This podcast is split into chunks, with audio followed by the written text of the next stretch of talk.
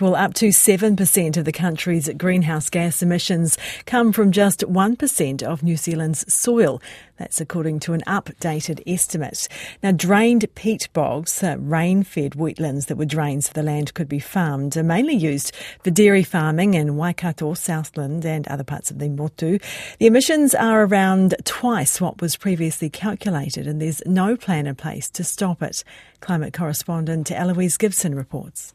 Figures presented to Cabinet last year using more accurate methods revealed peat was producing an estimated 4 to 5 million tonnes of carbon dioxide a year, roughly double previous estimates.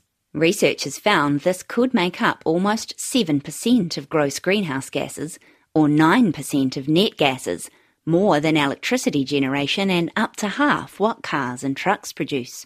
Waikato University Associate Professor Dave Campbell says the problem arises because ancient peat bogs, many metres deep, have been drained for farming, releasing the carbon they built up over thousands of years by allowing in oxygen loving microbes. And the products of that decomposition are more degraded forms of organic matter and a huge amount of CO2. He says early European settlers knew from experience how to drain peat bogs to make the land farmable most people don't realise that Hamilton is almost completely surrounded by vast areas of, of peatlands. And the early settlers just really started draining around the edges. And, and then it's really only the last few decades that this land has been used for um, dairy farming. Dave Campbell worked on the recent improved estimates for the Ministry for Primary Industries. He says current official estimates are well out of date Officials are working on adopting the more accurate methods in New Zealand's official climate tally, but that doesn't necessarily mean that reducing emissions from peat soil will become part of meeting New Zealand's climate targets. And we're talking at enormous rates, you know, between 10 and 40 tonnes of carbon dioxide per hectare per year. Only reflooding the land can stop the bleed completely, but scientists are testing whether raising the water table while still farming can help. Since peat soil's carbon dioxide emissions aren't in the emissions trading scheme, there's no financial incentive to change.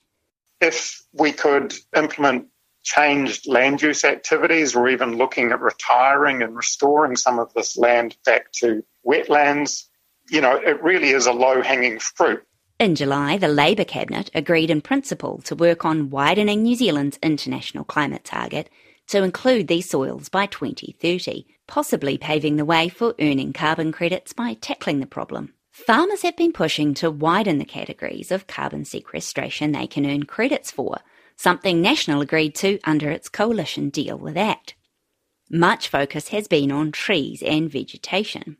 But Dave Campbell says if trees and shrubs on farms are counted, but peat is not, farmers could get credit for planting trees on drained peat even if the whole operation is releasing CO2. Climate Change Minister Simon Watts says the government is considering including wetlands and other categories in the emissions trading scheme and is yet to decide if this could include re-wetting peat bogs. It is an area that we've said uh, more broadly that we are um, wanting to recognise you know the good work the farmers do and allowing them to uh, uh, get uh, a benefit for that.